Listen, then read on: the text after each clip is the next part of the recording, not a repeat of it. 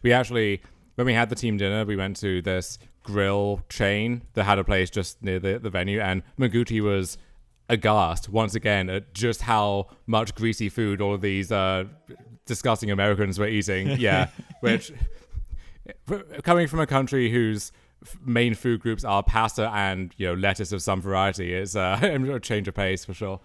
I mean, I don't know. Manguchi has posted a variety of things, but it, it certainly is more like pasta heavy than just grease and like red meat heavy, I guess. Oh, yeah. I mean, if anyone can demonstrate their range when it comes to cooking, then Manguchi has got to be up there. But uh, the rest of us did not actually uh, demonstrate that range this weekend.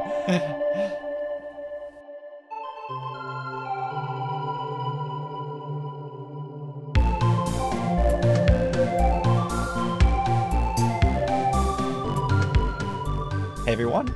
Welcome to episode three hundred three of the M T G Grindcast, the spikiest podcast in all of Central North Carolina. I'm your host, Chris Castor-Apple. Lee is out today, but uh, fortunately, I did get Pro Tour semifinalist Dom Harvey to come hang out for no, like, no particular timing reason. Just happened to work out great that way. So, you know. Yeah, I, I think the timing here is that uh, Jarvis was on the show recently, and uh, I, I don't want Jarvis to have more lifetime appearances than me, and so I, I just put my foot down and insisted that I be uh, uh, allowed back in the saddle again.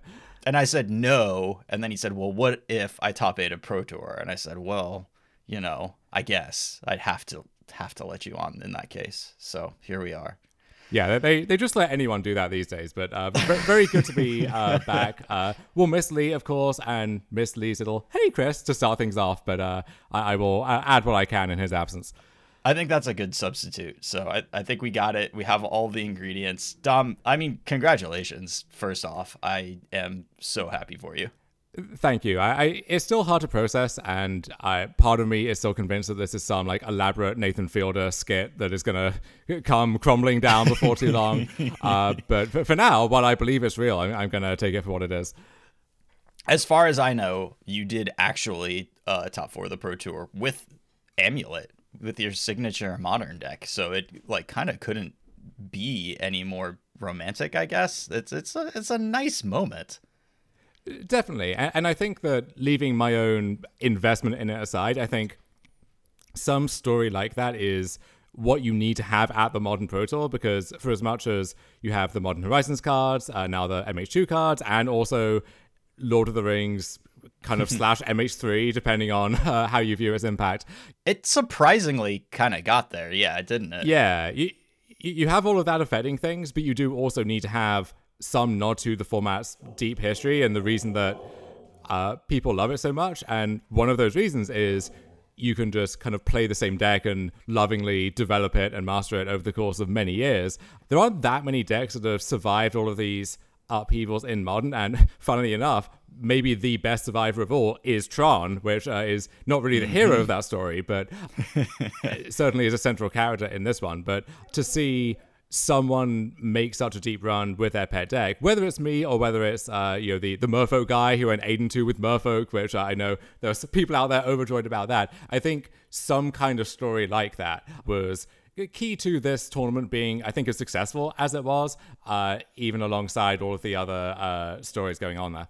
Yeah, I, I agree completely. Unfortunately, Merfolk guy was not able to combine it with a winning draft record, which is pretty key to to doing well at the Pro Tour. But there's there's like a million things we can talk about. There's a lot of things that I can ask about. I guess I just sort of want to go through the process from the beginning, like from the outside. And, and I, I feel like I'm in touch with the peripheries of a bunch of different like Pro Tour testing groups and stuff.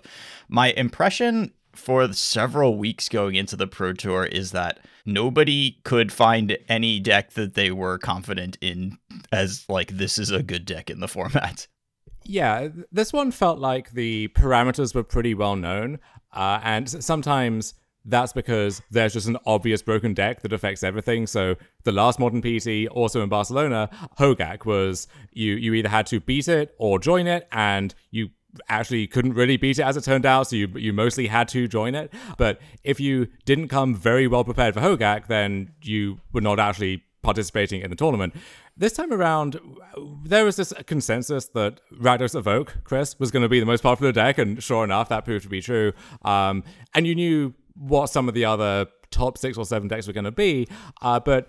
There, yeah, there, there was no sense that there's either one S-tier deck that is warping everything else, or that there is some something waiting, just lurking beneath the ice, uh, waiting to be broken. And, and so it felt like a lot of the innovation was going to come uh, in finding good builds of those established decks, and I think that's basically what happened. So whether it's the the handshake Tron list, which I can accidentally claim a little credit for, which maybe we'll get into, or Ooh, uh, yeah. the right... The the Rhinos decks, which a few different teams brought, so the four color one, and then also uh, the teamer list that uh, Kai, uh, you know, got a fourth decade's worth of Pro Tour top eights with. um, I, I think that that's mostly where the innovation came this time around. It wasn't deck choice so much as uh, card choices on the margins. Yeah, and I mean, that is exactly what it looked like from watching the coverage. You know, no deck popped up that it was like, oh yeah, interesting. I've I've never. It was decks from several different eras of the the past uh, of the existence of modern. Like we we have Tron, a classic of the format. We have Amulet in the top eight, and but most of the tournament and a lot of our feature matches included Scam, Tron, or or Rhinos. Was kind of unavoidable uh, by the end of day one. First, second, and third in the tournament were Tron, and uh, that stayed true through through to the end of day two, where our uh, top seeds were all Tron decks. Pretty remarkable. The, the format goes through like undulations and changes, but basically every time a modern Pro Tour rolls around, uh, Tron becomes good again for for like a week span in time. It's very funny too, because it often performs a lot worse at these lower stakes events in the interim, where the format's a bit wider and there's maybe some more uh, linear combo, or some of these decks which are not that good in general but happen to line up well against Tron. But for whatever reason, and maybe there is some deeper structural thing built in there, when you have the better players in the game really focusing on the format and the format narrows a bit, that creates these ideal conditions for Tron to thrive. And we have two back-to-back modern P Ts four years apart where that has happened now. And then the one before that, with the introduction of the London Mulligan, that benefited Tron maybe more than any other deck. And sure enough, Tron mm-hmm. had a great weekend there. And then even before that, uh, it's, uh, you know, Luis Salvato was winning the P T with Lantern, right? Easy to forget now that Yuya, now forever etched in infamy, narrowly missed out top eighting on that tournament with Tron. And so now you go back and you think, well, were those Urza's Tarot's marked as well? Or, you know, it, there's a, a tough conversation there to be had, perhaps. But I, I think Tron just has always been at least a good deck in Modern. And if you had bought into Tron ten years ago and you decided, all right, this is going to be my Modern deck, that is the best investment you could have possibly made in the format, I think, at this point.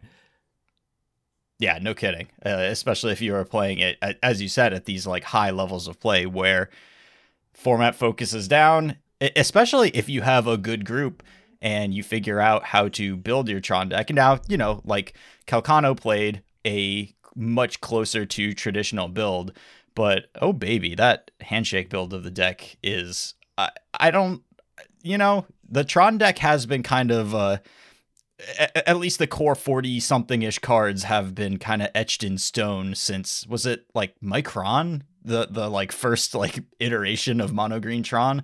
But now we're getting some interesting stuff, you know, like Chromatic Star, less good because of Voidwalker. Then we even trim, like, a Sylvan Scrying. We put some Urza Sagas in there to contest the counterspell decks.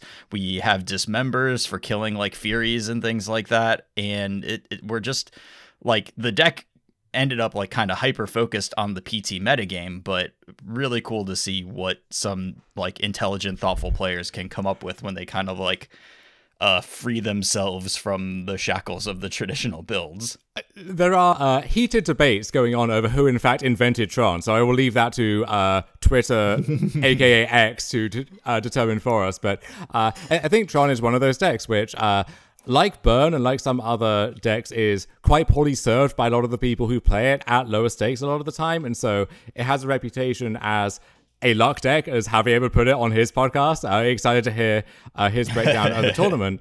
But I think there always has been this sense of like, if you build Tron and play it properly, then there is an edge to be gained there. And you saw that the last time around, where on the same weekend, you know, I, I won an open in Columbus with Tron, and then mm-hmm. across the Atlantic, uh, you know, Thor Severin was winning the Pro Tour with Tron, and that was a good choice for the weekend uh, in a way that I don't think it actually was, like, on the weekends either side of that. But if you were someone who you play Tron because you love Tron, uh, and maybe your whole personality is, is playing Tron in Modern, you're maybe not equipped to recognize when to put your foot on that pedal, when to take it off, and maybe also not to build your deck in a way that reflects the context that leads to that being being true.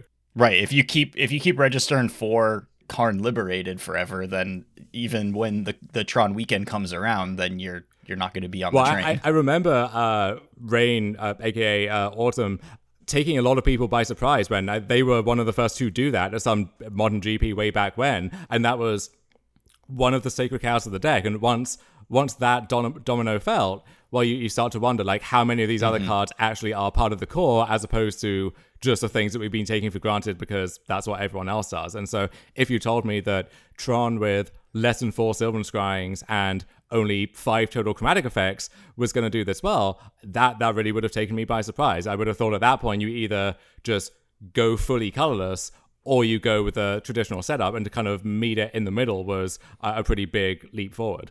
Yeah, for sure. The M T G Grindcast, the Troniest podcast in all of Central North Carolina. Not the deck that you played this weekend. So I kind of want to walk through your kind of deck selection journey. I know that Amulet is always in the back of your mind as like something that you can fall back on if the conditions are okay for it. How did you, did it feel like A, a loss? Did it feel like you, you failed by ending up registering Amulet, or did you think you kind of figured something out and, and this was really giving you your best shot possible? I did come close to playing Tron myself. I was I was waffling up towards the, the deck submission deadline, and my list, uh, as it turns out, would have not taken that big leap that the Handshake guys did with the The, the fewer than four scryings and so on, but would have had some of the mm-hmm. other components that we would have showed up and compared notes and realized, oh wait, we've been accidentally like copying each other's homework here.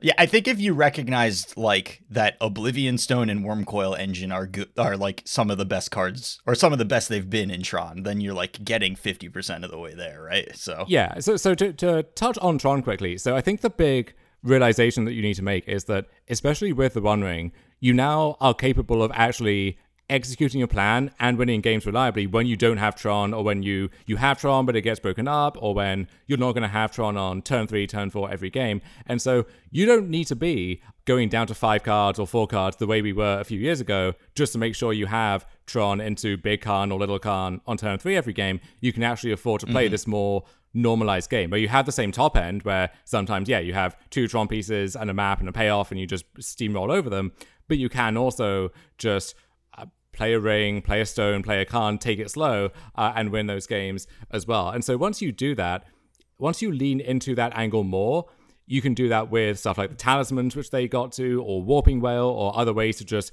generate uh, generate extra mana outside of, I have these uh, specific three lands in play. Um, and Urza Saga, once you realize that it does that too, it makes a lot of sense to double down there, because one of the play patterns with that card is sometimes you just win without ever assembling Tron. Uh, you you play out your stars and your maps and so on. These are additional cheap artifacts to make your contracts even bigger. And so they have to deal with those. And the cards that deal with uh, those effectively, first, they're not really being played right now. So there were zero dress downs at the top tables of this tournament, as far as I could tell.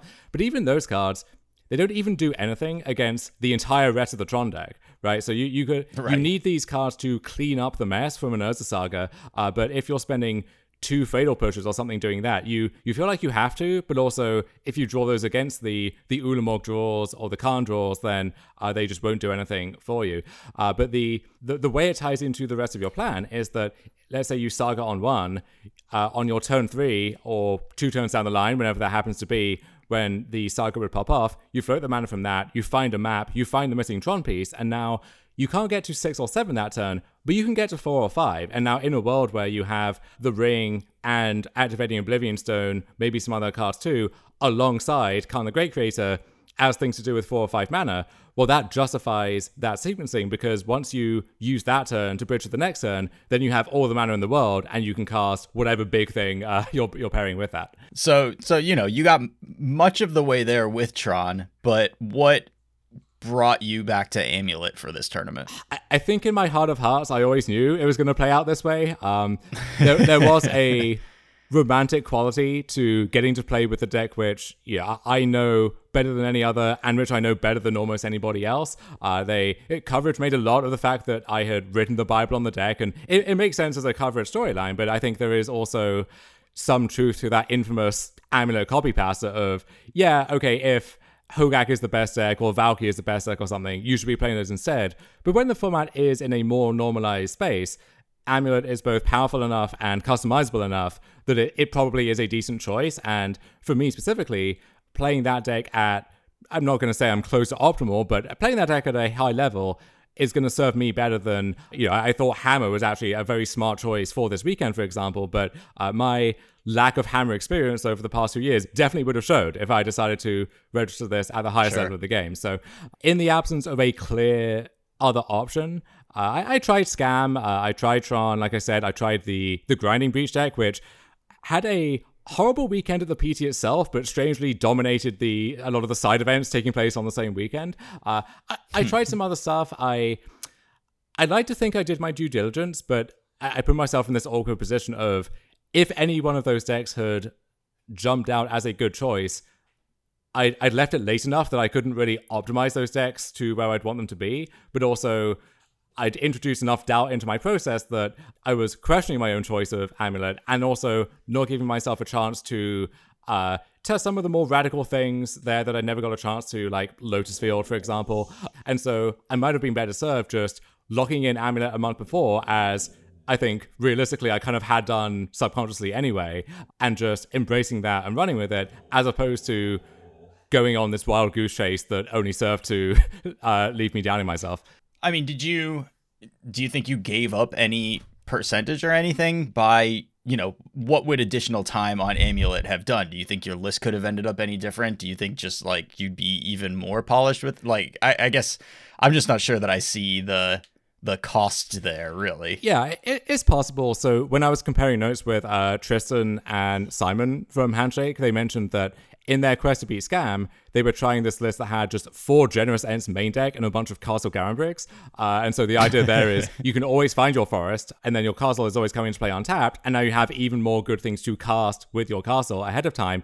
And that sets you up really nicely against Scam in particular, but also some of these other Blood Moon decks. Your Living End matchup, it turns out, gets a lot better when you just have four main deck Generous End. Um, sure. Yeah, so it, that, I don't know if I would have got all the way there, but I like to think I would have tried more stuff like that, and maybe I would have ended up just registering what I did anyway within a few cards, but I like to think I would have done more work on the outskirts like that. Well, I mean, scoreboard, so I think it it ended up just fine. Oh, no no complaints. But, you know, just in terms of uh, refining the process for next time, there's still a way to go.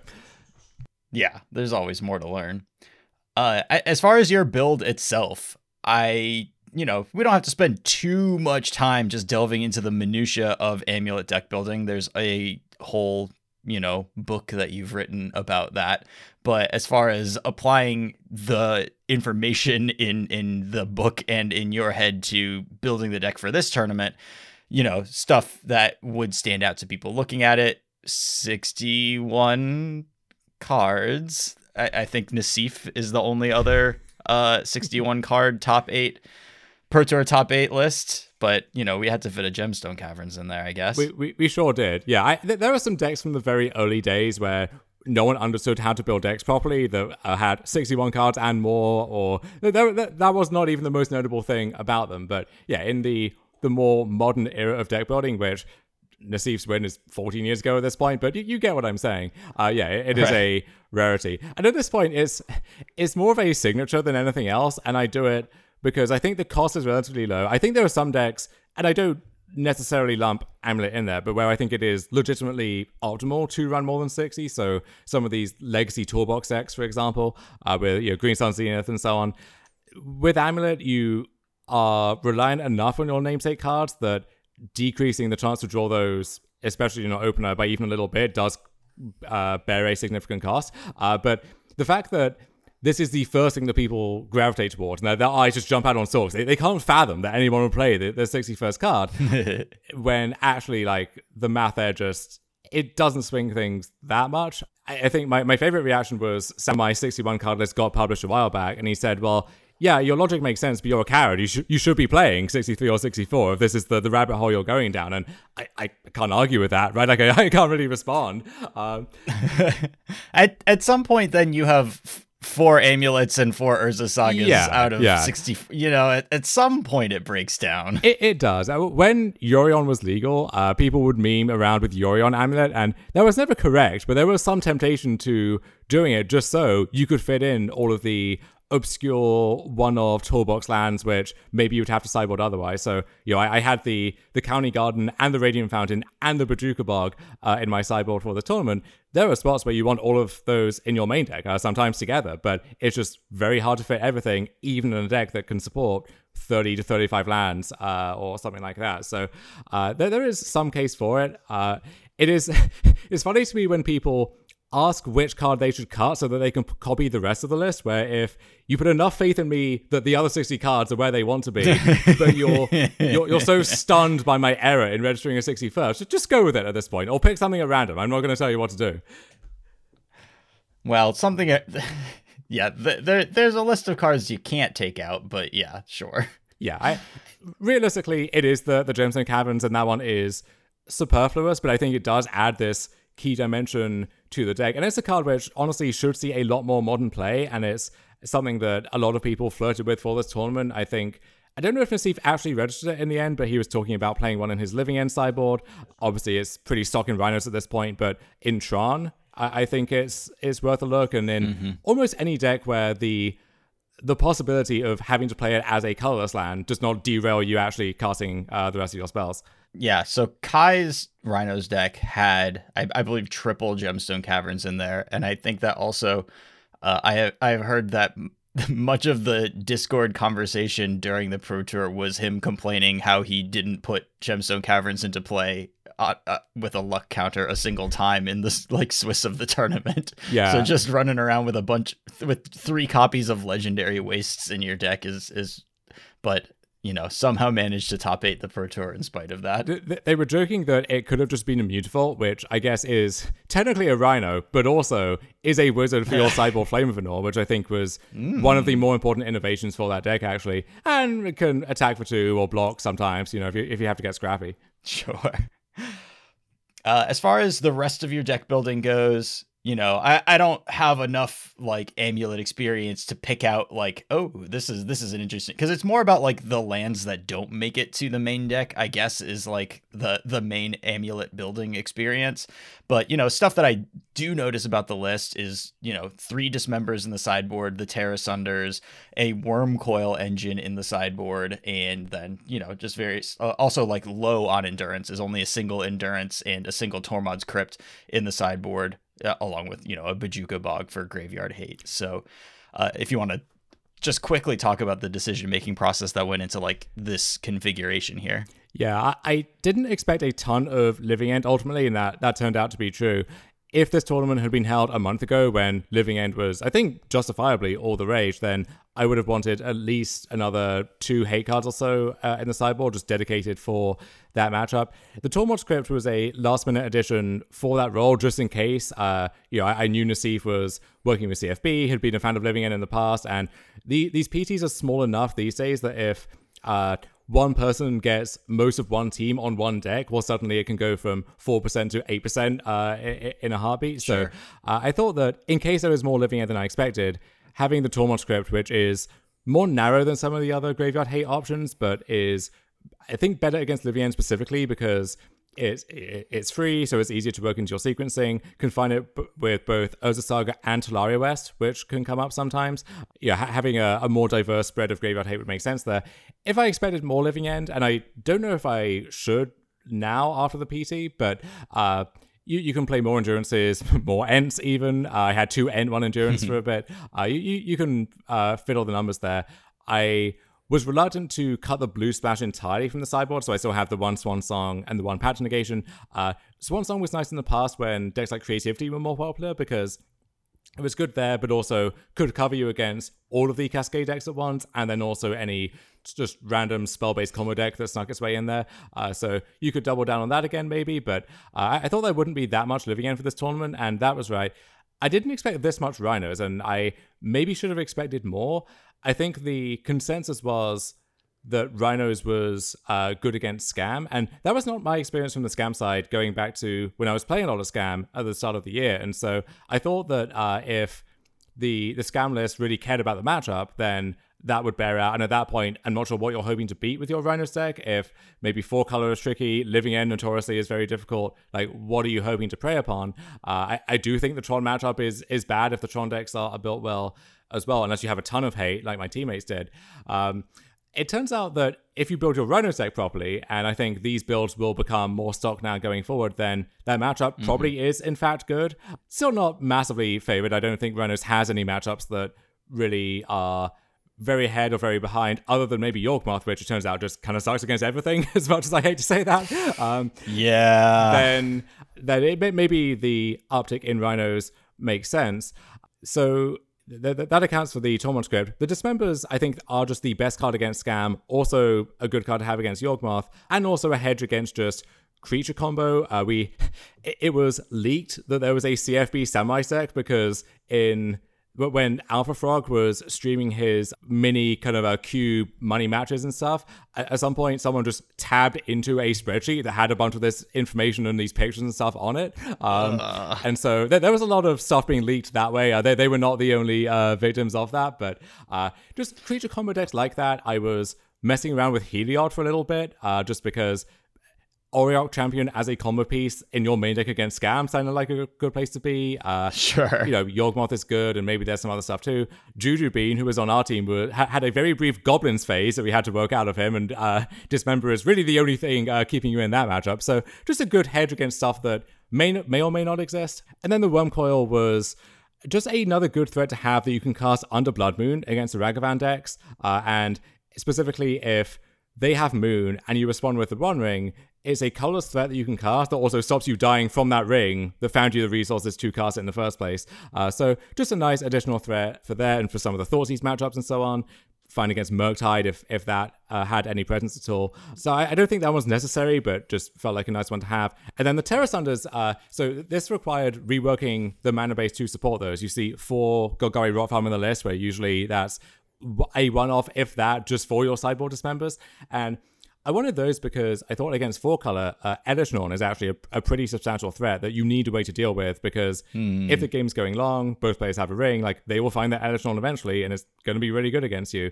So you need answers to that. Uh, the the main deck Odawara uh, is explained in part by that as well. But the Terra Thunder is an answer to Elishnorn that can also blow up their Leyline Bindings and meaningfully contest their ring. Uh, you, you don't want to be leaving that one in play, even if uh, you can maybe beat it going long. Uh, so just a nice flexible sideboard card against four color that can also come in against like Tron or Hammer or uh, other Urza Saga decks as well. Gotcha. Yeah, that all makes sense. Side note, one of the other pieces of tech that got leaked in that specific event was Nico Boni's, and I don't know if it was just his, but but that stood out to me when I was browsing yeah. the deck lists. Their four color Rhino list included a uh, Dranith Magistrate transformative sideboard plan for only the Living End matchup, where you you swap out your Crashing Footfalls, you bring in Dranith Magistrates, you cascade into them, and then you get to play a totally different type of game post-board versus what is probably your worst matchup. I don't know that it's like reasonably possible for Rhinos to beat Living End otherwise. Yeah, that, once they were kind enough to uh, leak that to us, uh, we uh, I think that the Rhinos faction of our team had a, a quick uh, powwow on that one. Jarvis and I like stumbled on that. We're kind of like flipping out about it, and then like five minutes later, somebody in chat posts like uh, that Nassif got paired, or, or maybe I was talking to to Nick about this. But anyways, like five minutes later, we see that Nassif got paired against Nico Boni, and then like fifteen minutes later we got the report that uh the sideboard plan had in fact worked, and Nassif had fallen to Nico Boni in in one of his best matchups. other hilarious Cascade sideboard plans that have popped up recently as well. I tried out uh, the Tristan Wilde LaRue Living End seventy-five that he top aided the Sunday P T Q with, one that you you did not have to compete in because you were you were busy battling on the Sunday stage. This was a Living End deck with three Sanctifier Envex in the sideboard as your I don't want to play Living End against Rakdos plan, which is cute, but it doesn't, I don't think it's actually better than just playing regular Living End against Rakdos, because you still just like lose to Dauthi Voidwalker at approximately the same rate because you can't you can't block it with Sanctifier and Vec, and you just get like aggroed out of the game. Yeah, I, his list transforms into almost more of a Rhinos deck where he has the Bonecrusher Giants and the Brazen Borrowers and can in theory play more of that fair game. As you said though, Sanctifier, yeah, it's the perfect hate card, but also sometimes their Voidwalker just attacks through it, or their Grief has Menace, and so you need a, a, another uh, Sanctifier potentially, or just something else to jump in the way as well, and that's easier said than done. And then whatever that threat is, is attacking for more than your Sanctifier is attacking them for, and I just don't know if that plan actually works in practice, and especially for an open deck this event, where maybe you yeah. can get people with it in the leagues and the challenges, but uh, if your uh, scam opponent knows about it, then it's a lot easier to uh, to hedge for. So uh, our our teammate Mogged, uh, who anyone who plays an, uh, March Modo will will know that screen name, uh, having threatened to quit Magic after not doing well at the Pro Tour the day before, of course, inevitably won the P T Q, beating Tristan uh, in the quarterfinals there from the scam side. And yeah, I I would love to believe that that kind of tactic is what you need in the matchup. I'm just not convinced it is yet. If so, honestly, I think that maybe it would work better with Oriok champions in place of the Sanctifiers or something like that, just like a little bit of life gain in addition to your like unfightable creature, because you know, just like slowly dying to Dauthi Voidwalker as you can't turn around and kill your opponent. I don't know, probably not enough life gain on on Oriok champion, but also probably just generally not a good plan because you have to mess up your entire deck building. So speaking of Cascade cyber plans, uh, one deck I spent approximately like a fifth of a day on before moving on was the Resurgent Belief uh, Cascade deck. Oh, goodness. Where, where that one actually, because you are base white and because you're set up to hard cast all of your enchantments anyway, that deck actually can do the, the Sanctifier Cyborg Juke if it wants to, and maybe sure. that... Also, alongside the inability of Black Red to just deal with enchantments, like maybe that actually is the secret sauce if you want to go uh, that direction. Right, and then some of your cyclers are like actual cards, like I, I assume like Cast Out or, or like the other, the, the Blink Oblivion Ring or something like that. I, I have no idea what's in that yeah. deck, but some amount of castable spells and not just like a, a four four flyer for four. I, I did also, to complete the circuit, uh, consider... Uh, Glimpse with four Generous End and four Oliphant, because one of the issues with the Glimpse deck is you, you need to make your land drops uh, as much as possible, because those are uh, rectangles that get counted for Glimpse, but also they're pretty bad rectangles to hit with your Glimpse for the most part, so there's some tension mm-hmm. there, and to have a card which is is a guaranteed land drop to get to three mana, but then also sometimes your small Glimpse just hits uh, a Fury and two Generous Ends, and that's just lethal. It's like a small Living End that, that actually uh reduced that deck's fail rate quite a bit. Not enough to make me register it, and building that deck is uh, a challenge in its own right, but once people were doing that in Living End and in Rhinos, I thought, well, we may as well just try it here, and actually it was as good as advertised. No, and I think it's very clear that the land cyclers are just here to stay as a component of uh, Modern in particular, but you know, they're doing work in, in Legacy as well. But these, just like one mana is so cheap, and they do so much work by giving you effectively like tap lands that are pitchable spells, or that you can just cast at some point in the game, or in the case of Living End, very useful in your graveyard. Uh, and they, you know, stabilize your deck. They up your consistency generally.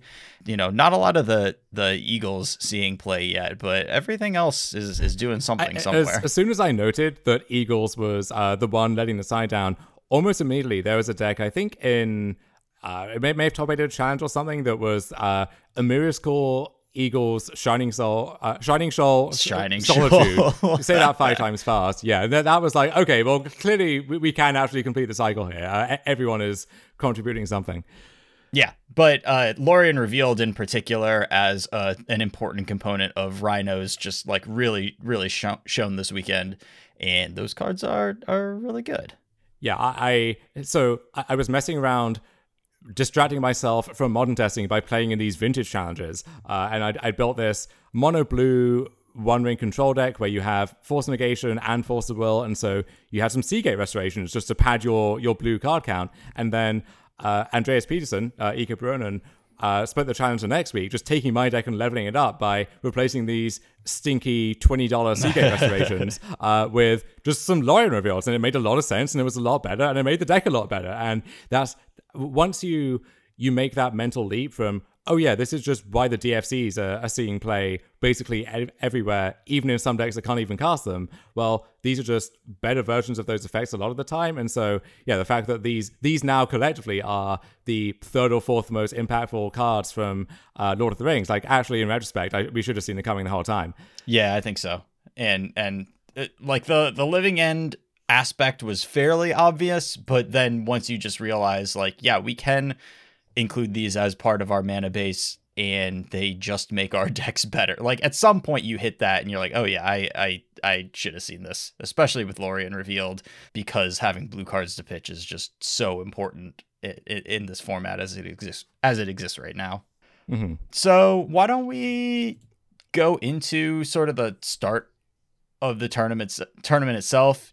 Day one draft, uh, not the, you know, you really, really want to start the Pro Tour out on a winning draft record. Unfortunately, your your first draft didn't go quite as smoothly.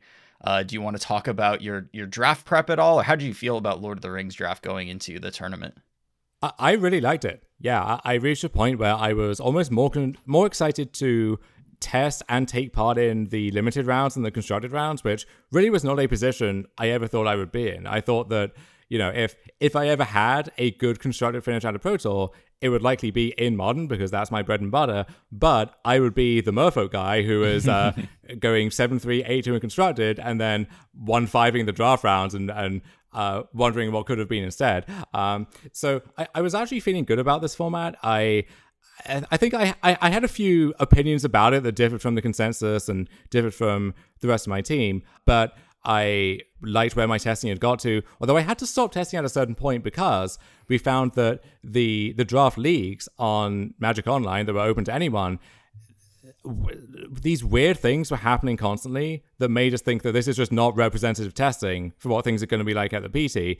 Uh, and you, you were getting like past some Nazguls or whatever much later than anyone should be, and these these cards would be winning, suggesting that even the people in these colors just weren't placing nearly enough respect on them. And it, it got to the point where I, even though I was winning a lot in the leagues and enjoying it a lot, I just had to make myself stop because I'm going to be drilling these assumptions into my brain that just won't hold up at the P T level. And uh, I think this is even more true for the people drafting on Arena, where it felt like it was quite easy to get these decks that had, let's say, three to four birthday escapes or whatever, and could really push this tempt angle hard or or really embrace whatever the theme of your color pair is in a way that at the P T, once people mostly know what's going on, you, like you you just can't do that. So that was one evolution over the course of our testing, was we started off really high on just any card that had the ring tempt you on it, but it turns out that everyone else was also really high on those cards, and so a few weeks in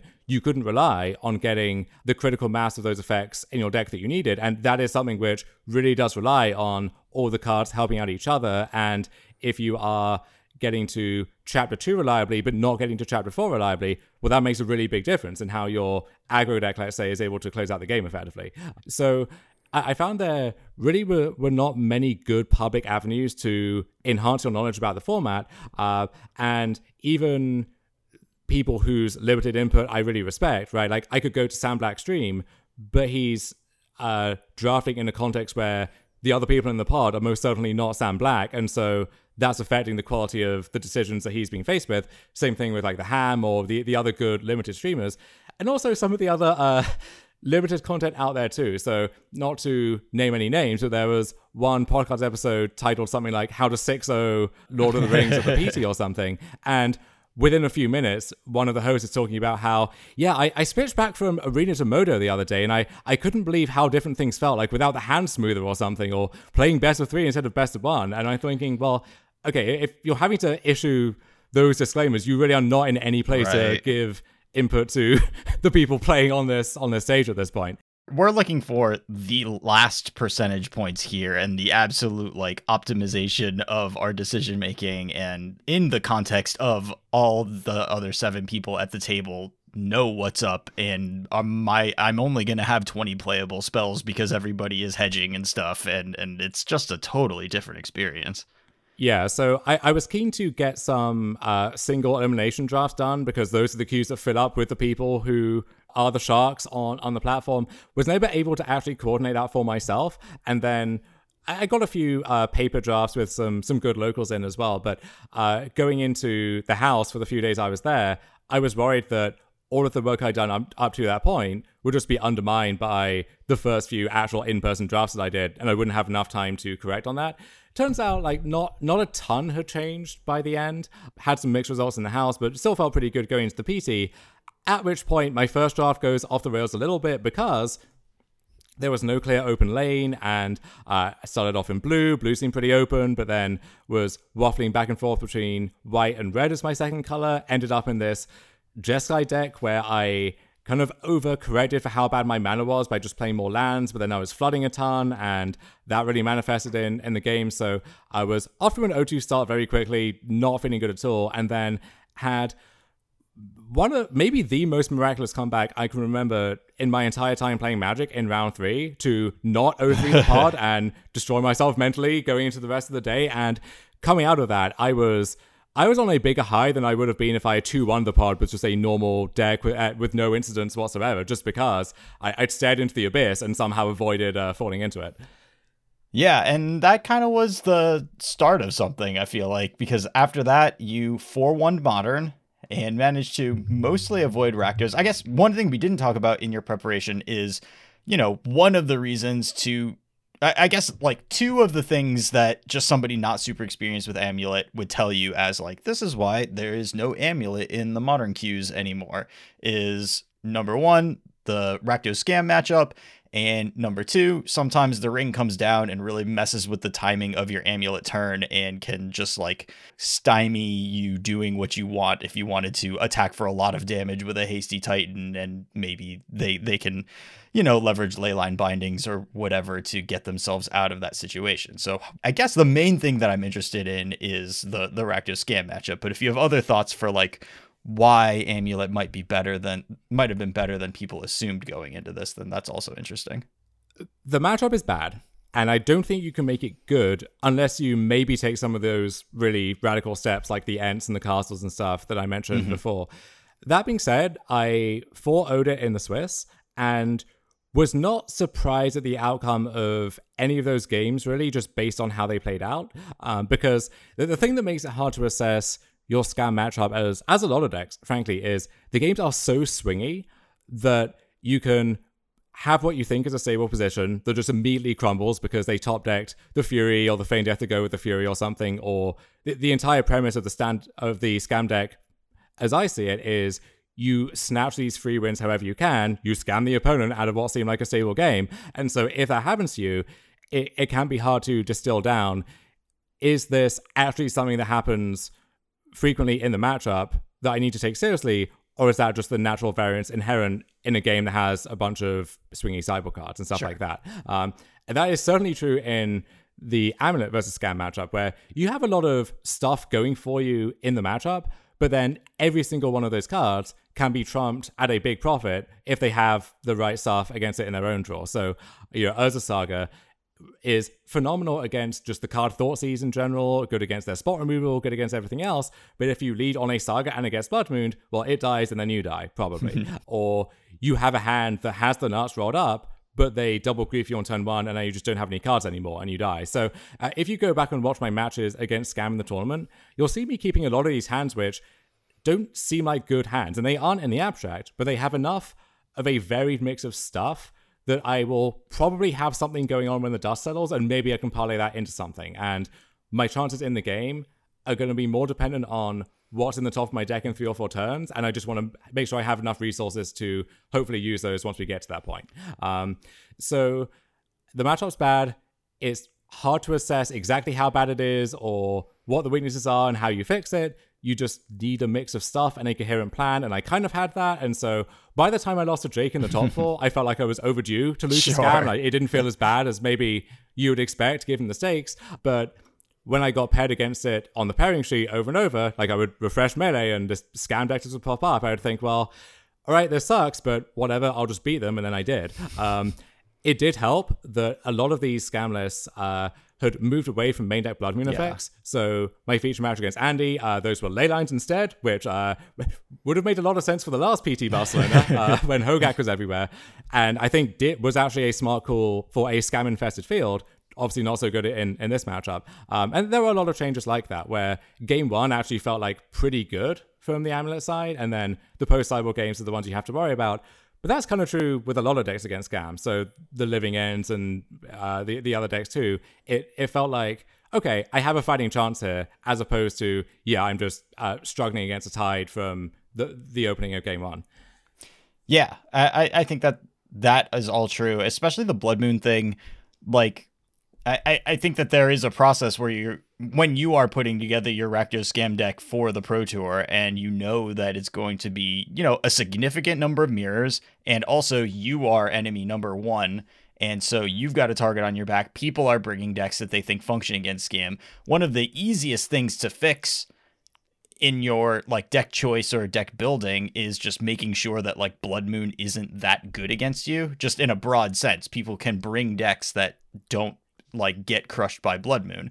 Blood Moon also has no text in the mirror, so if the mirror is going to be anything like fifteen to twenty percent of the format, it loses value there.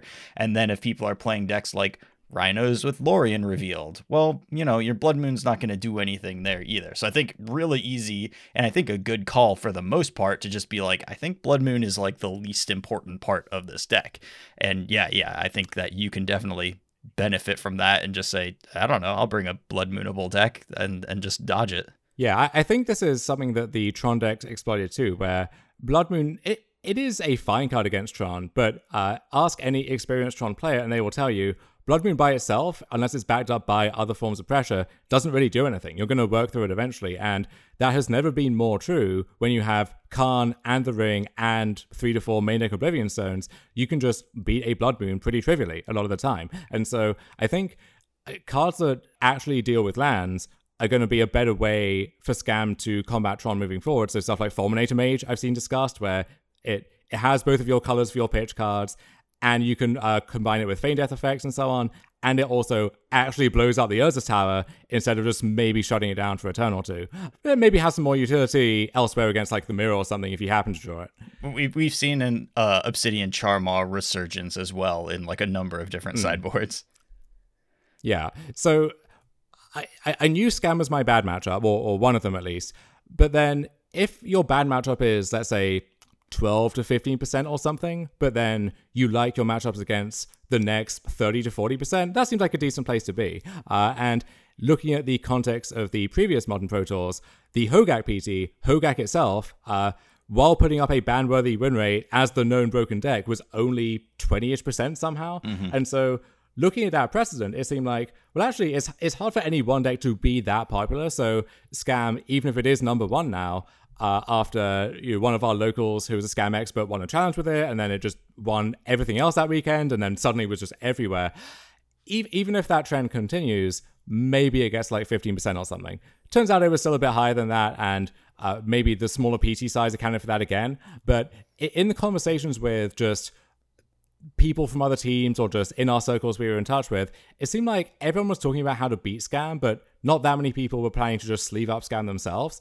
And internally, we had a few people who I think were always going to play it, but a lot of the people who played Scam did so because it was a last-minute switch, you know, twelve hours before deck submission. And so that precedent seemed somewhat encouraging to me. Uh, and so I decided, okay, if I thought Scam was going to be something obscene like twenty-five or thirty percent, and also the matchup was as bad as advertised, then I would just have to move off. There's nothing I could do about that. Mm-hmm. It seemed like, given the numbers I did expect, it was a gamble I could take, and actually, maybe the matchup isn't so bad after all, given my record against it. I don't know. But I, I also, when I was considering Tron, I thought, well, all the other decks I'm considering also have somewhat shaky scam matchups and are trying to feast on everything else. But also, if people are coming to the same conclusions as me about Tron, about some of these other decks, well, Amulet's pretty good against all of those. And so maybe I can, if I'm expecting other people to arrive at the same conclusions, and I think that's generally an assumption you should make, then I can maybe be like the, the second level choice that actually looks pretty smart in retrospect. The same way sure. that actually I think Hammer would have been if I had known how to play it properly for this tournament. Right. Well, I mean, I think you're certainly maximizing your win rate by picking the deck that you know inside and out as your like tier, second tier, sec- second level pick.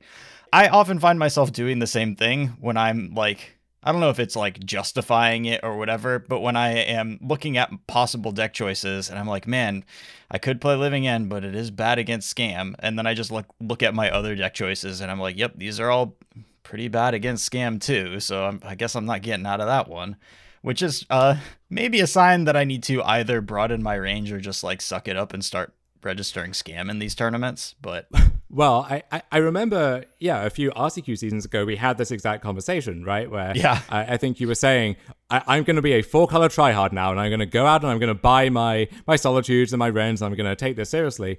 But even if you think four-color was the best deck then, which no mm. need to litigate now, you playing Living End at somewhere close to optimal capacity for you probably is still going to be a better call than trying to muddle your way through four color and not being that happy about it, especially if, dear God, if there are mirrors or something, right? And then, as I think the law goes, you just won a R C Q very easily with Living End? Uh, no, I won an R C Q very easily with four color right after that. Oh, well, but, okay, well... It was it was gimmicky Never four mind. Color though, where I didn't have to worry about having optimal play patterns because I was like Eldritch Evolutioning into Elishnorn the weekend that Elishnorn yes. like came out and nobody knew how to play against it yet. So, you know, we, we dodged a lot of the difficulties in, in that particular R C Q season. Yes, I, I may have been uh, crossing my streams there, but I, I, I think that kind of conversation is very common. And what I would say to people who do want to broaden their range and not just be a one trick is try and have a second trick that is good when your your first trick is bad. So right. uh, if it makes sense for you to play Living End, then yeah, go ahead and play Living End. But ideally, your second deck should have a matchup profile that makes it a good choice when Living End is bad. So if you're scared of a bunch of uh, Scam and four-color or something, then play a deck that you think is good against those, as opposed to a deck that just is good when Living End is good and bad when Living End is bad. Yeah, that... And I guess, you know, kind of my secondary deck at this point for that circumstance is like Demir Ring, but boy, what a what a mopey deck to choose. Like, it certainly solves mm. that exact thing, but it's also just a very mopey deck. It, it is, and going into this tournament, that was the big wildcard, I think, because it had just broken out on Magic Online, hadn't really pr- been stress tested in the arena of the P C itself, and so it's also a hard control deck of sorts in a format where those decks historically have mm-hmm. been pretty bad. And also at the P C level, those decks have not done well either. Like thinking back to London and Barcelona and so on from last time. Like if you're making that choice, you're making a pretty bold statement about what you think the format is going to look like. And I don't think anybody who registered that deck expected a, for- a field that was twelve percent Tron, including most of the best players in the room. I kind of did, but...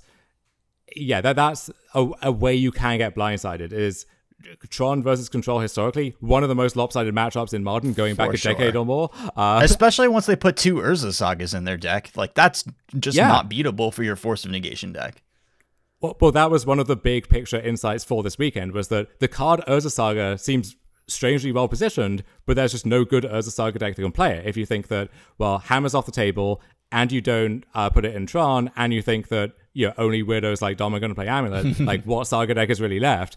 Turns out that uh, the answer just is Tron, and the fact that this was not a Saga deck always seemed very strange to me, because I, I think literally the first deck I five oh'd with when M H two came out, just to prove a point, was Tron with four Urza Sagas, just maximizing how many Urza's lands you could fit in the deck. Perfect. Uh, though sadly did not have Urza's Foundry, I think. It just seemed like at least the first copy should be a very natural uh, con- inclusion, and yet very few of the lists in the two years since then have included that card. I think once you try it, you see the appeal right away, but you have to to know to try it, and that that is the uh, the missing link a lot of the time. Yeah, I mean, having... Uh, and, and, you know, that was a thing that, like, Tron has been kind of missing ever since the Eye of Ugin ban, right? Is, like, when you have nothing going on and then you draw a Sylvan Scrying, you still have nothing going on. But if you have not, you know, you just have like a lot of mana, you have nothing going on. But if you have an Urza Saga that can make two constructs and then chain into another Urza Saga, like that Sylvan Scrying was a lot of value. So definitely, if you can, if you can justify it, then that, that is a really powerful inclusion. And certainly makes anybody trying to counterspell you out of the game feel like pretty embarrassed about their plan. Yeah, the the actual card counterspell was nowhere to be seen basically outside of those ring decks. And if you go back to pre-Lord of the Rings, uh, Spell Piss was uh, one of the big litmus tests for the format, mm-hmm. uh, a four-off in creativity, often seen in the Murktide decks as well. And that card was also basically nowhere to be found this weekend as well. So any of these strategies or cards which previously were a little suspicious in the face of Spell Piss or Counterspell were now poised to actually have a good weekend, assuming the other fifty-something cards in your deck could uh, could do their part too. Yes. To to to sort of like put a bow on the like, what should your second deck be? I I think ultimately like my second deck, right, should be, if I'm going to like play Living End when it's good and then not play it when there's too much Scam around, is like, it should just be Scam, because this was a pro tour where everybody knew Scam would be the best, the, the most played deck. And everybody showed up thinking either I'm going to like level, level zero this by play Scam, by playing Scam, level one this by playing a deck that beats Scam, or level two this by playing a deck that's a little vulnerable to Scam but have the best plans that I possibly can have against Scam and try to beat everything else. And then Scam walked away as twenty percent of the field with a fifty-four percent win rate in a pro tour where good players playing on teams prepping for this deck like all thought that they had it under control, and it still was one of the like one of the best decks in the tournament. fifty-four percent as twenty percent of the field, which means that it's that that one isn't adjusted for mirrors, so its its win rate is actually a little bit higher than that. Yeah, and this is the exact combination that got Hogak banned again back in the day, right? Its most popular deck, hard targeted by the rest of the field, and yet still is putting up a ban-worthy win rate, which fifty-four percent uh, may not seem like that on the surface. It's not apparent why.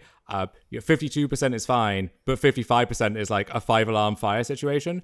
Uh, but that that has been one of the thresholds historically. And yeah, last time we were here, Hogak was, uh, you know, Ley Line of the Void was the most popular card in the tournament. And nonetheless, Hogak, as the most popular deck, still put up a ban-worthy numbers. And you can debate where a turn one Fury that's a four four lands on the, the Hogak alignment chart. But regardless, that is the same formula that leads to action being taken, and we have maybe the announcement left for the year coming up next week, so we will see if uh, anything changes. And, and there's no Ley Line of the Void for for Scam, right? Like th- there's nothing that somebody can just really commit to showing up with. Like worst case, you show up with Scam and there's a bunch of Rhinos players in the room, and like yeah, fine, I, that's I mean, okay. The card Ley Line of the Void is decent against Scam, but it's not so good that you're going to multiply to find one, and when you do feel good about your chances, it just disables one tactic in the deck, and if you lead on Leyline, you could still just get beat up by Regavan or Dauthi Voidwalker or just them playing this fair game. Uh, so uh, I think the most common plan for the Scam mirror was to have a bunch of Leylines, but I-, I kept trying to urge my teammates to test the mirrors to see if you could find anything better, but I don't think anyone really did in the end. Um, no. So... That that combined with the play patterns of the deck, which, whatever you call it, are pretty obviously just trying to deprive one player of agency over the outcome, is the kind of thing which, you know, if you are a less enfranchised modern player and you go to your L G S and you play against Scam, I, I don't know if you're coming back the next week. Um, yeah. And you can make those arguments about a lot of decks and people do, and you know the the the WoW fuck Tron brigade had a lot of content to work with this weekend, right? But my tweets about that were firmly tongue in cheek. I find Tron to be like deeply inoffensive, but but the I, I think there is a real question to be had over like how long do you want the the grief scam, fury scam thing to mm-hmm. to continue, and how long are people going to play if that's a thing that is allowed to continue? Yeah, definitely. And I mean, I guess we'll see what happens on, on Monday. I find myself... I, I, I it looks very unlikely to me that there will be a modern ban, but, uh, you know, we'll see what happens. I, I think maybe one glimmer of hope is there was a super qualifier on Magic Online, this I think the Sunday of the P T. So this is the first chance for the format to push back against this new wave of information. Uh, but in a in an arena where a lot of the better Magic Online grinders were at the Pro Tour, so they're out of commission. So the, the results are a little wonky, but uh, what you see in that top eight is uh, Hammer actually having this massive resurgence, mm-hmm. and that makes sense because I think it's good against all of Scam, Tron, and Rhinos uh, to some degree. Uh, and then Heliod uh, was back in this top eight again, which again, you know, makes sense. Uh, Will Kruger, X-Whale, uh, in top eight here with, with Hammer, no surprises there. So I think Hammer would have been a good call given how this metagame shook out. And once you know how it's shaken out, given if you think that's going to carry forward, well, well now Hammer just clearly is a good choice. And so I, I think you'll see some of that cyclical stuff that any healthy format should have. But if it's just cycling between like three or four different menaces at any given point in time, well, maybe maybe something does have to change. Sure. Uh, to return a bit to the tournament itself that you top forward and, you know, was the whole...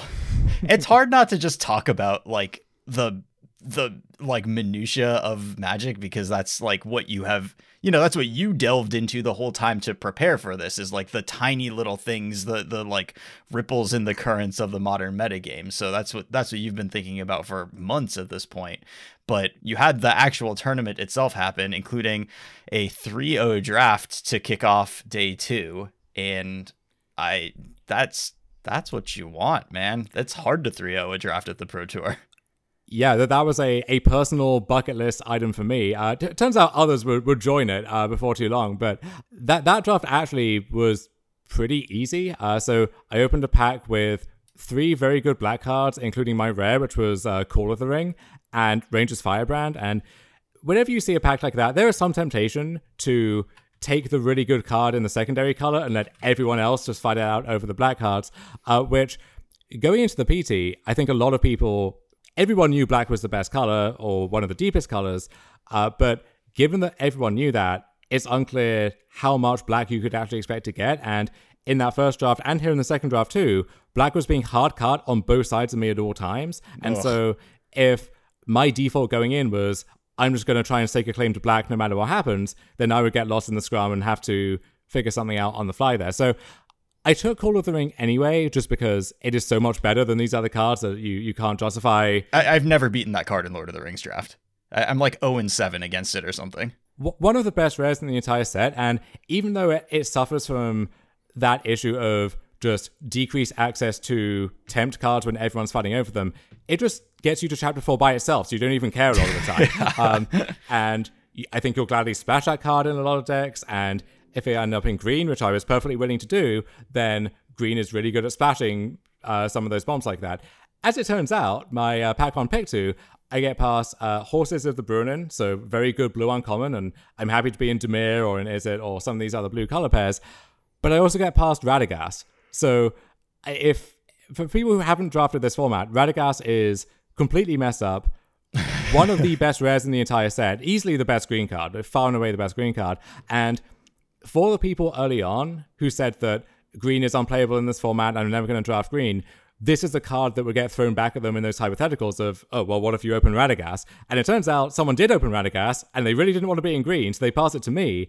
And so to me, I mean, it's the best card in the pack, so I should be taking it. And also, it's a clear sign that every good green card that gets opened at the table is going to make its way around right. to me. And sure enough, that's exactly what happened. And even though most of my Golgari decks want to be the the deepness of black mixed with the openness of green because no one wants to draft it, Um, In this case, I knew black would be cut, and that was fine because I was getting every good green card, so I was mostly mono-green, splashing the good Golgari gold cards I was getting, like uh, Old Man Willow, Rise of the Witch King, and then also some of the, the good black cards as well. I opened Anduril in my second pack, so like maybe the best actual rare in the set, Yeesh. So that helped as well. Uh, so really, I, I didn't have to do much to, to get a three oh out of the seat, but uh, you, you take those regardless, you know? You can't top eight at Pro Tour without having a little bit of... Something has to go your way a couple of times over the weekend. It's it's just, you know, you, there's no reason to like feel feel guilty about that. Nobody's ever won a Pro Tour without getting lucky. No, and I, I, I still had some... interesting choices in deck building, which I messed up. I, I could have built my deck even better. Had enough playables that I could reconfigure in sideboarding a lot, so that was another layer of decision making that came in. And then also I did have to beat a a very good black-red deck with uh, the Witch King in the finals and so on against a good player. So, uh, you know, I they made me work for it a little bit, but uh, I, I had the tools to get it done. And, uh, you know, now I just had to four one another Modern League, and uh, we, we would see what happened. Yeah, and we see what happens is probably, I don't know if that, that sentence like perfectly encapsulates it or is just not enough to like encompass the the sweat at the end of the tournament. You won your winning in to ninth place and were uh, locked locked for ninth at the end of the Swiss, I, I would say, like pretty hard locked. Yeah, so I, I had done the math with Eduardo before the round, and I'd I'd missed... understood some part of what he said. So what he said was, well, you're playing for top eight if one of these matches above you, so I think it was uh my two teammates, uh, Pivo versus uh Calcano, if if Calc wins, well, now you're playing for ninth because he was lower in the scrum and would have to win to make it up. So given that, I, I mistakenly thought I could be playing for top eight but was not taking anything for granted. After I won, I come out and everyone tells me, yeah, you were playing for ninth. Uh, and at that point, I was actually at peace with that, and I went around telling everyone that I got ninth and uh, soaking up the commiserations slash congratulations uh, split cards that they all offered me. Um, and then, you know, the, the the strangest twist of the weekend happened yet, and the match in the feature match area, which I am rooting to end because I just want to get out of here. Just it's been a long weekend. Food, yeah. Thankfully, drags on indefinitely uh, and goes to a draw, which creates this space in the top eight for me, which I didn't realize that th- those were the stakes at the time, and I didn't quite believe when people came rushing up to me to tell me what was going on there. That there was actually a great shot that the coverage took of me once I'm behind the rope in the feature match area again. Uh, Simon Nielsen, who I mean was dominant player at this point, great guy, very glad to have him in the top eight with me, uh, good friend. He pulls up the melee standings and shows me, like, no, you are here. This just updated. You are in eighth, and they they captured my reaction to that, which uh, they they did very well. And I, honestly, the the whole uh, things uh, I haven't got a chance to watch a lot of it yet. But what I did see, you can still debate like what approach should they be taking, who should the target audience be, but just in terms of raw production value, it just phenomenal. I think the, the best I've ever seen from one of the the P T broadcasts, and that goes for both the. the matches, the on-screen stuff, and then also the extra like short videos and uh, kind of uh, marketing material yeah. they did as well.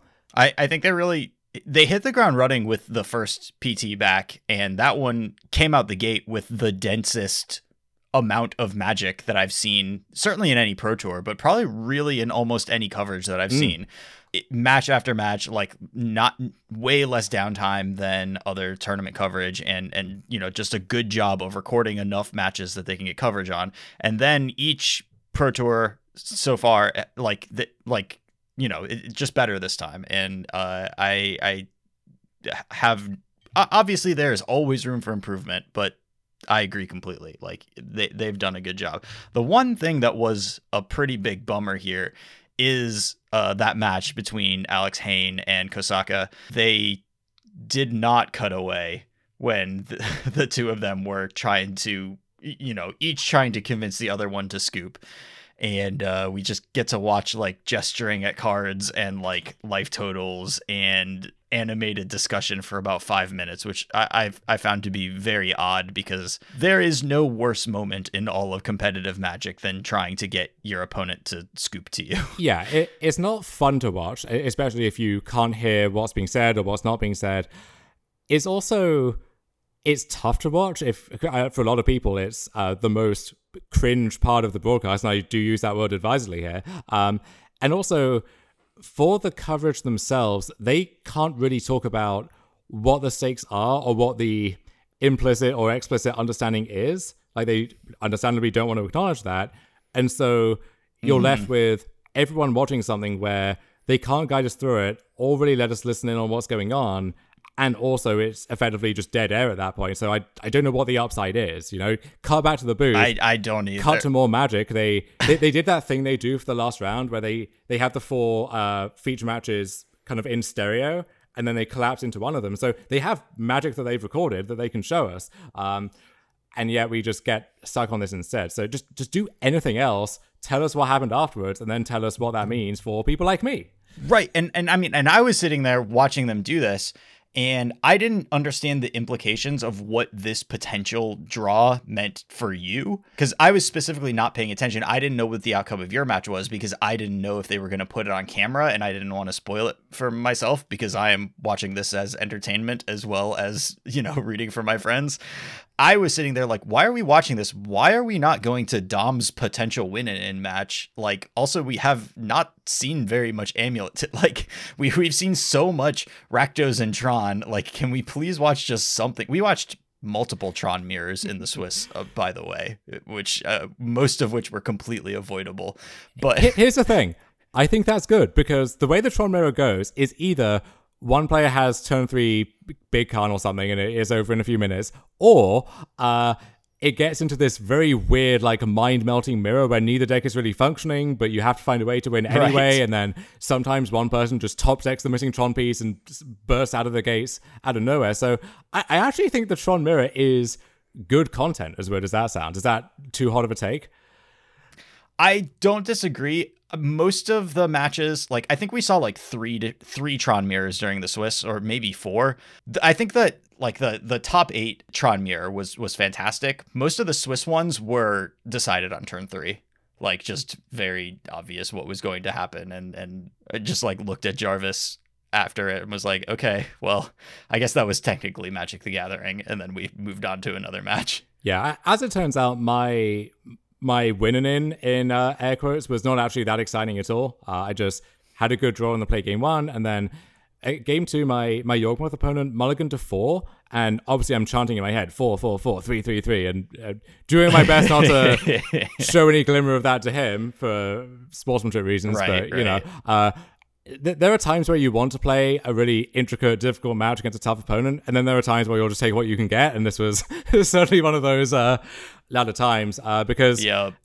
I didn't know the exact stakes going in, but looking at it after the fact, when you think about, uh, I, I just blanked on the world's implications for, uh, for starters, but thinking about uh, the difference between win and top eight, win and get ninth, and then lose and not even be in top sixteen, that top sixteen pay card, if people don't know, so you, you get a few thousand dollars more just uh, up front, but then also you get the the foil promos for the event that only go to the top sixteen. And for this event, you not only get the foil Jace promo, you get the foil Gandalf promo, which uh, there are only going to be sixteen of these because there's not going to be another Pro Tour Lord of the Rings in the near future.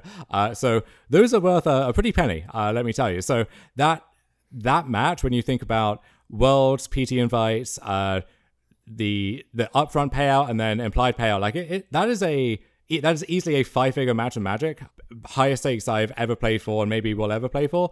So to have that be such a bloodbath was actually pretty refreshing, as it turns out. I, I don't want to have to think in this one. And actually, so that's one thing that I and and maybe this is something that applies more to your top eight matches. I know that you have found a level of Uh, frustration with yourself in the past in some of these like high leverage matches where you, you feel like you haven't played to the best of your ability and and something just like wasn't quite connecting for you. Do you think that you have, you know, gotten over that a little bit? Do you think that it was helped by playing a deck that you're so familiar with? Because I certainly didn't like watch any of your top eight matches and be like, man, Dom is really just not not doing it this time. So I, I, I'm curious to see like how you felt about those matches. I didn't really feel any nerves in the top eight or in the, the feature match area. I think part of that is even though I know that this is being broadcast to, to thousands of people, the fact that they're not there means they're out of sight and out of mind, whereas if I'm in the the P T play area itself and there's dozens of people crowding around watching me and it's the end of the round, that's when I actually feel it, because it's it's there to be felt, if that makes sense. Yeah, those eyes right there like make a huge... I, I agree completely, yeah. yeah. So there's that. I, I was not happy with myself over my own standard of play over the weekend, uh, so it, it is jarring to at once have the like big breakout finish of your career and also have your eyes open to just how badly you're playing or just how much further there is to go at the same time.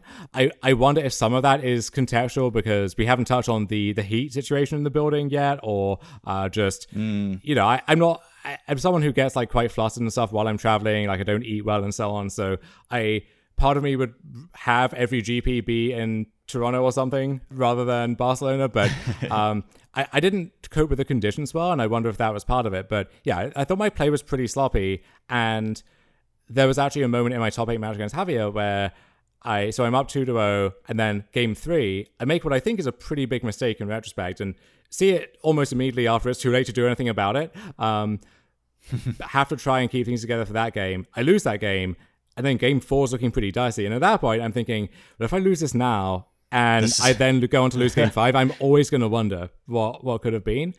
Um, But I don't know, for the most part, I, I didn't really feel that the feature match nerves at all. Um, and gotcha. I wouldn't say I was like in the zone for the feature match either necessarily, but I, I don't know. I just felt like I was kind of in my element. The heat thing is, I you know, I was slightly aware of the heat thing. I didn't really know what was going on. Uh, my the funniest thing that I have heard about this is I was listening to Nassif's podcast today, and uh, his co-host asked him about the heat situation. He was like, yeah, I noticed, you know, like everybody had their sleeves rolled up. It, it looked kind of warm in there. And Nassif was like, nah, I mean, it wasn't that bad. I mean, McWinsauce got heat stroke, but like other than that, it wasn't that bad in there. And I was like, wait, hold on. just one one second. Here. Yeah, my, my Canadian friend Marcus just ended up in an ambulance uh, after he he played the, the last P T in that same venue and said, yeah, this was also a massive issue that time as well. And we just learned nothing to hedge against that uh since then. So I, I think some people Ugh. are confusing everyone was subject to the same conditions, which was true, with everyone acts the same way or reacts the same way to those conditions, which is certainly not true. And so I know mm. uh, Autumn, for example, was really feeling the effects of the heat, and the fact that we all had to suffer under that doesn't mean that what they were feeling was any less of an issue for them, right? um For my part, right. I-, I had gone to the venue on the Thursday, the day before, to record one of those mini uh, deck intro segments. And while I was there, I was like, oh, this is a little stuffy. And they said, yeah, the A C's broken, but we're working on that. We're going to get it fixed for oh. tomorrow. And so I figured, yeah, the A C's going to be on blast all day. I'm someone who, if I'm feeling cold, like that's a- like that cold, that's as bad to me as feeling that hot. And also, if they're overcorrecting for today, then it might be actually pretty chilly in the venue. So I overdressed a bit. I was wearing just a long sleeve shirt, long pants, and so on. And so when I turn up on Friday, and in fact, it has not been fixed, and it's the venue is just a furnace for the, the nine hours that I'm trapped there, yeah, that was not so good. And I, I didn't consciously feel it having an effect on things, but it would not shock me if, removed from that environment, I would not be making some of the, the sloppy plays that I did. Well, they didn't bite you too hard, at least. Yeah, I was able to to rally in the end. But, uh, I mean, when I start oh and two, in part because I'm spewing mm-hmm. left and right, turns out that has an effect on your tiebreakers, and those can have an effect, in theory, on your uh, on your results down the line. Yeah, but, you know, mir- miracle on ice, or miracle on broken A C, or whatever. Squeak in. I, I, I, I can't tell you how excited I was to to see that. Like, I didn't, I didn't quite understand the implications of that match, and then realized, like, after I real, after I saw, okay, well, we're not gonna get to see Dom's match this round. I guess I'll go check the standings, and saw that, yeah, Dom Harvey in eighth place, and I that made me feel so good, and I. I, I'm just like so glad that, that you got there and that I get to talk to you about it. Like, I, I yeah, it, it's crazy because I mean, for me as someone who I, I played Magic for almost twenty years, and since the day I started, I, I've been devouring all of the Pro Tour coverage and old tournament reports and all of the competitive stuff that I could. Like, it's it's been like an aspiration, but always felt like a very distant one. I've seen other people come up and have that sudden success, and had some amount of jealousy, but also been happy for them at the same time, and, and tried to turn that into something productive. So I've, I've mentioned before how, you know, I, I've known Autumn slash Rain for longer than basically anyone in the scene at this point, just because we were from the same city in England playing a F, uh, Tuesday Night Magic together. And so watching them go from like that initial breakout success at their first P T to winning a P T to just like regularly being at the top at the P T, it's like, okay, I don't know if I'm capable of this, but it's something to aspire to, and I have this template in my face for how that is possible. I felt going in like I wasn't at the level where I could expect it to happen anytime soon. Like I would need to have some more sh- bites at the apple. Uh, I'm not Simon, who said that he he brought a shirt with him to wear on Sunday because he th- felt like it was that likely. Like I, I could not have that level of confidence. Um, and he he justifiably can at this point, which I, I love for him. But for me, it was, it's a bot out of the blue, but now it's a chance to keep competing at that level and try to prove that it wasn't a fluke, and try to, uh, you know, get myself to the point where I can be, maybe not at the top like that, but at least, you know, someone you're not surprised to see do it again.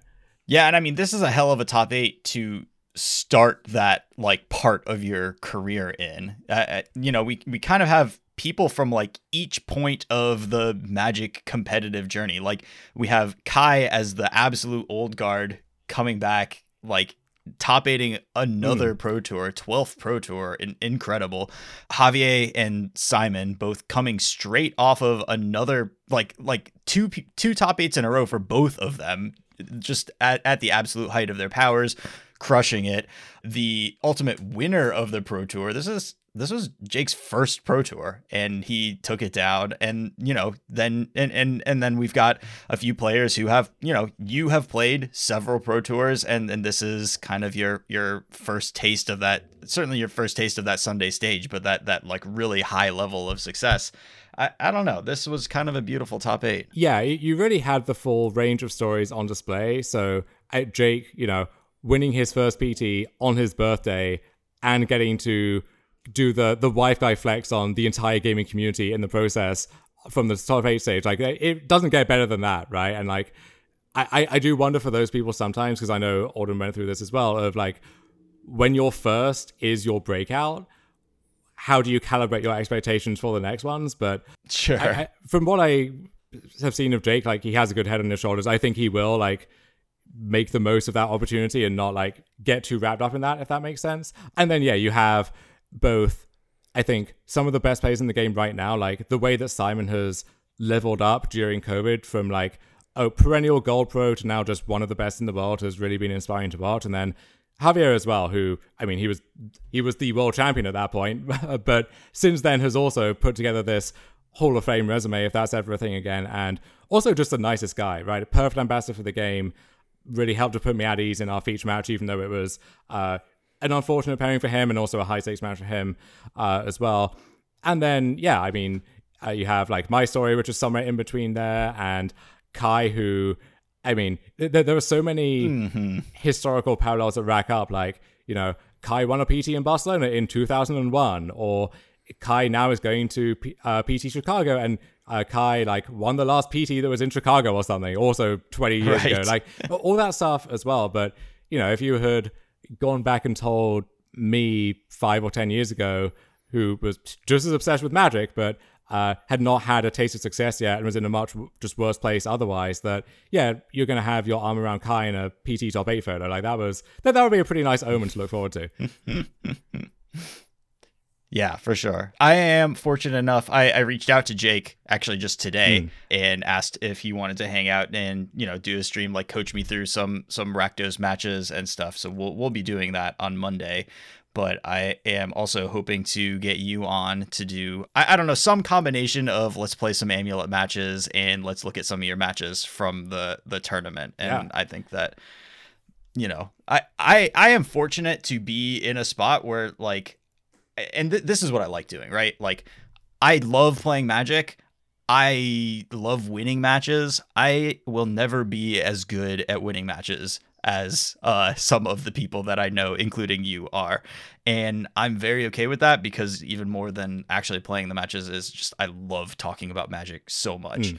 And so this is part of like what I am trying to do now, is just like grab people like you and Jake and share, share a platform and ask, try to ask good questions and get you up there and, and do some streams and, and, you know, put that kind of content out. That's just like, here is some high level competitive content where we are focusing on like what up to the minute kind of modern stuff or pioneer stuff or whatever is actually relevant to people. And I am fortunate enough to be in a position where I now, you know, know people who will, who are willing to help me out with that sort of thing. And I, I'm, I'm really excited to do this kind of stuff. Yeah. Well, I, I'm excited to do as much of it with you as you'll, you'll have me on for, but nice. I, I think also, and you can probably testify to some of this, the way that I came up when I did, where I, like, if you go and look at my E L O project or whatever, my my win rate at G Ps is woefully bad. Like, I, I'm not I'm not convinced it's north of fifty percent. Um, I don't know why, but uh, so I, I never had some, like, G P top eight out of nowhere or something that put me on the map. And also had just about, like, broken even treading water at my P Ts in the past, and so on the official branch of organized play, I really had nothing I could point to. Like, all, all of my my resume was the these one-offs, like the Mana Traders thing or, or, or other stuff, but also the S C G stuff, which I'm I'm proud of, and I'm very glad I did it, and I, I wish, wish I had it back. But also that was viewed, I think, to some extent fairly by a lot of the community as like the the junior varsity leagues, to some extent. And mm-hmm. so, okay, yeah, you're you're a big fish in a small pond, but then you're going to get swallowed up by the sharks when once you get to this next level. And so I kind of wanted something in this realm that I can point to and say, okay, yeah, it's just one result, but it is still a result, right? Like I...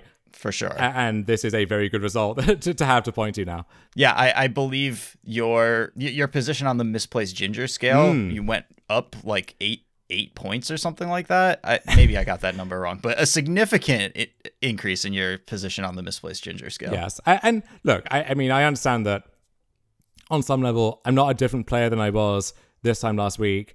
And that right. it is ultimately one tournament where I had a lot of things go my way. It's not every P T is going to be one where I'm going to have got to play my favorite deck for eight years. Right. And, uh, I will say, too, that outside of that match against Javier, which is just our respective luck decks kind of dueling against each other, I didn't have to go through a lot of the elites to get there. You know, I, I breathed a sigh of relief when I looked at uh, my draft pods, right? But I I also want to put up some numbers in a pot of death at some point, right? That That, that is the point of this, is to get to play against the best. And so I, I have won myself more chances to do that now, and I welcome those. And Worlds in six weeks. Oh my God. Uh, but, uh, you know, that, that is something missing still. So uh, excited to tick that off the list as well, hopefully. Yeah. I, uh, you know, looking through Jake's day two, his draft rounds day two, played against Calcano into Greg Orange into Kai. So, you know, that's...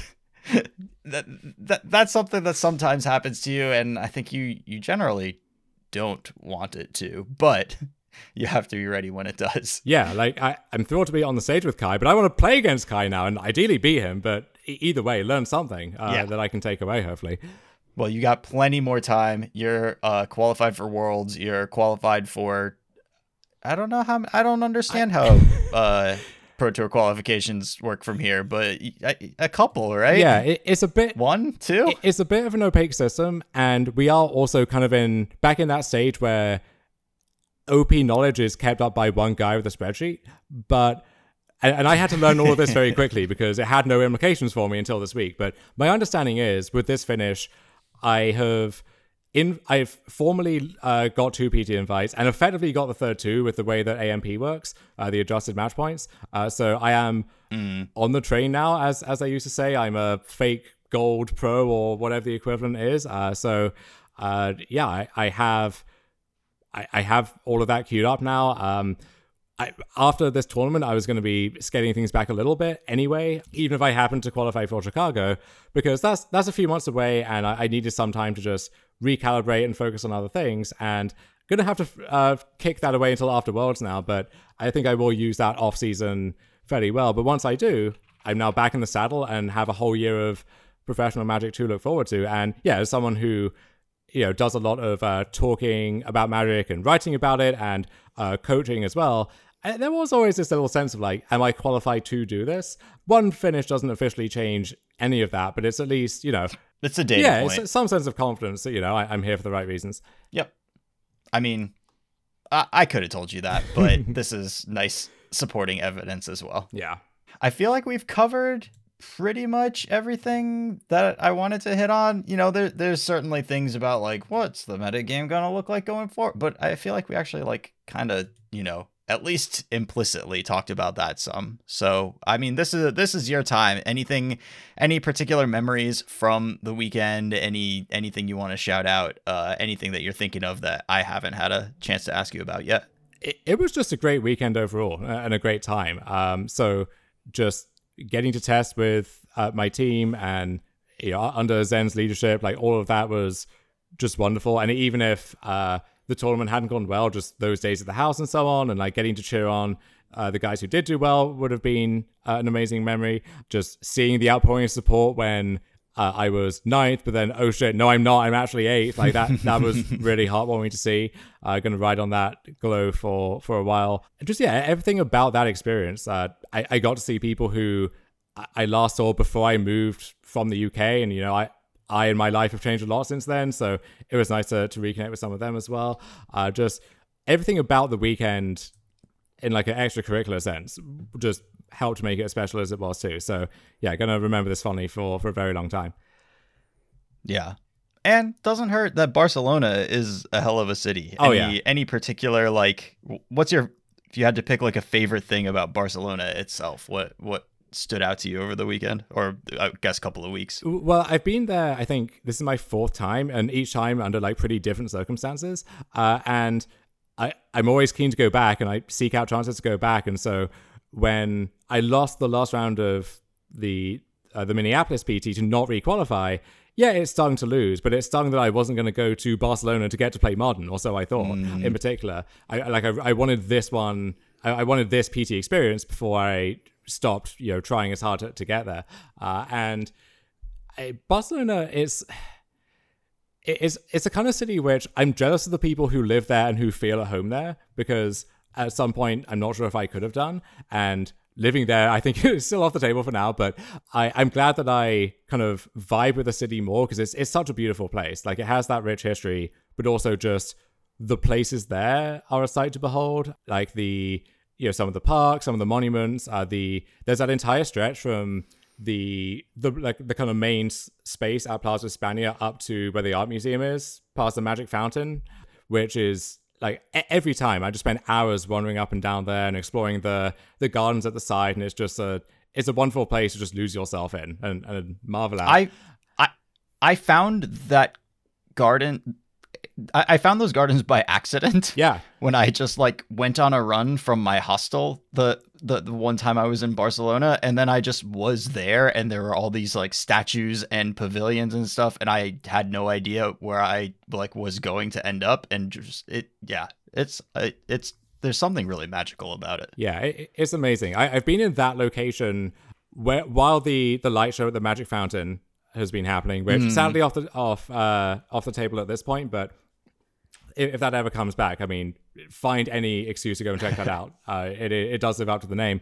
Uh, I was there on Pride weekend once, where that uh, like that entire promenade was just filled with people like dancing and raving and having a great time, and that was just like the energy there was uh, unparalleled. Yeah, I mean the, the whole thing is is great. The let's see other favorites uh Parc La Ciudadela, where they have the it's not really I don't, don't know what you call it, it's not a waterfall, but it's like a water ornament or w- whatever that is. Like that that area is just uh, absolutely beautiful. Um and then just general stuff like there's the, the public transit is both cheap and clean, and there's so much of it that if you're dumb like me and didn't download like a, a map or something in advance, you can very easily get confused and end up going the wrong way. But once you figure out what you're doing and bypass that skill issue, like just getting around the city is much easier than it is in basically anywhere else that I've been to in the past. It is. Yeah. The the city planning is really nice, and, and you can just actually get places without having to try try that hard. Yeah, just a just a wonderful place, and obviously different as a tourist than uh, if you're someone who lives there, and you know all, all the usual disclaimers. But for someone who experienced it the way I do, I was always glad to do so, and really hope I get to again. Yeah, a nice opportunity, and play the Pro Tour, see the world is is in your future, at least for a little while, guaranteed. So that's pretty nice. Yeah, which uh, is something like I, I resigned myself to the fact that was not going to happen, and now it just suddenly has, and I don't know how ready I am, but I will. It is going to be a fun ride at least, and I hope I will learn a lot along the way, and if something like this happens again, then then great.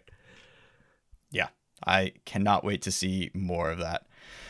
But I think that we have babbled on for long enough, so I appreciate... I, I, I'm sure that our audience is into this, so I... I I'm happy to, that we ran a little bit long, but unless you have anything else in particular, I'll go ahead and close out the show. Yeah, let, let's do it.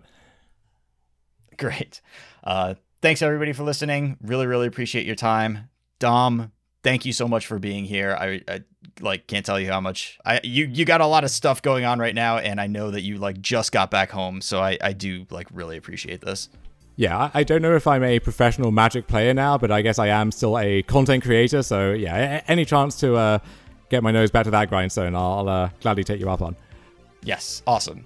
I'm doing some streams. We'll have some guests, I- including Dom. So definitely check those out. Uh, Dom, I I know you have several places that people can find your content. I highly recommend your podcast with Ari. If anybody who l- listens to this podcast doesn't already listen to Dom and Ari's Judgment, I mean, that would be kind of shocking to me. But I know you've you've also still got one one of the few employed uh, Magic writers these days. Uh, where else should people look for your stuff? Yeah, uh, flying the flag by myself over at uh, S E G every week, uh, and you can see me uh, posting and posting through it, whatever it happens to be, uh, on, I'm gonna, just going to call it Twitter, uh, it's ad infinitum here, uh, yeah. at twitter.com slash dominharvia, so uh, find lots of Magic and or nonsense uh, over there uh, at any given time. Awesome. Uh, thanks, everyone. Have a great week.